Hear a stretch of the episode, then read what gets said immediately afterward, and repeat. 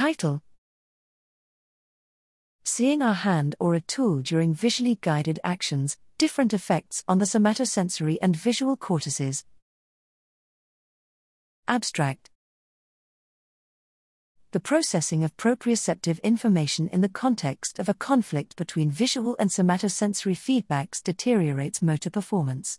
Previous studies have shown that seeing one's hand increases the weighting assigned to arm somatosensory inputs.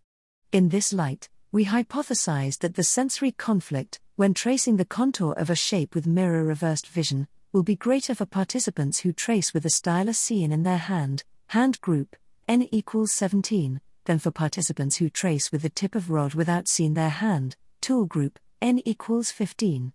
Based on this hypothesis, we predicted that the tracing performance with mirror vision will be more deteriorated for the hand group than for the tool group, and we predicted a greater gating of somatosensory information for the hand group to reduce the sensory conflict.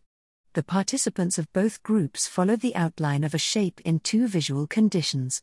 Direct vision, the participants saw the hand or portion of a light 40 cm rod directly.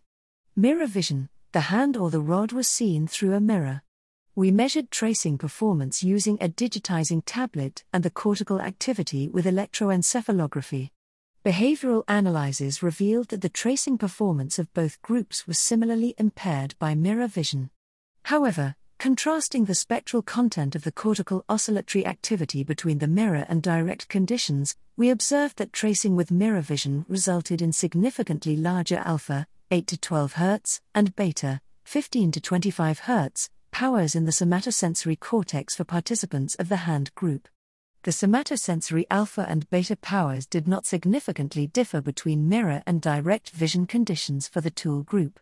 For both groups, tracing with mirror vision altered the activity of the visual cortex, decreased alpha power for the hand group, decreased alpha and beta power for the tool group.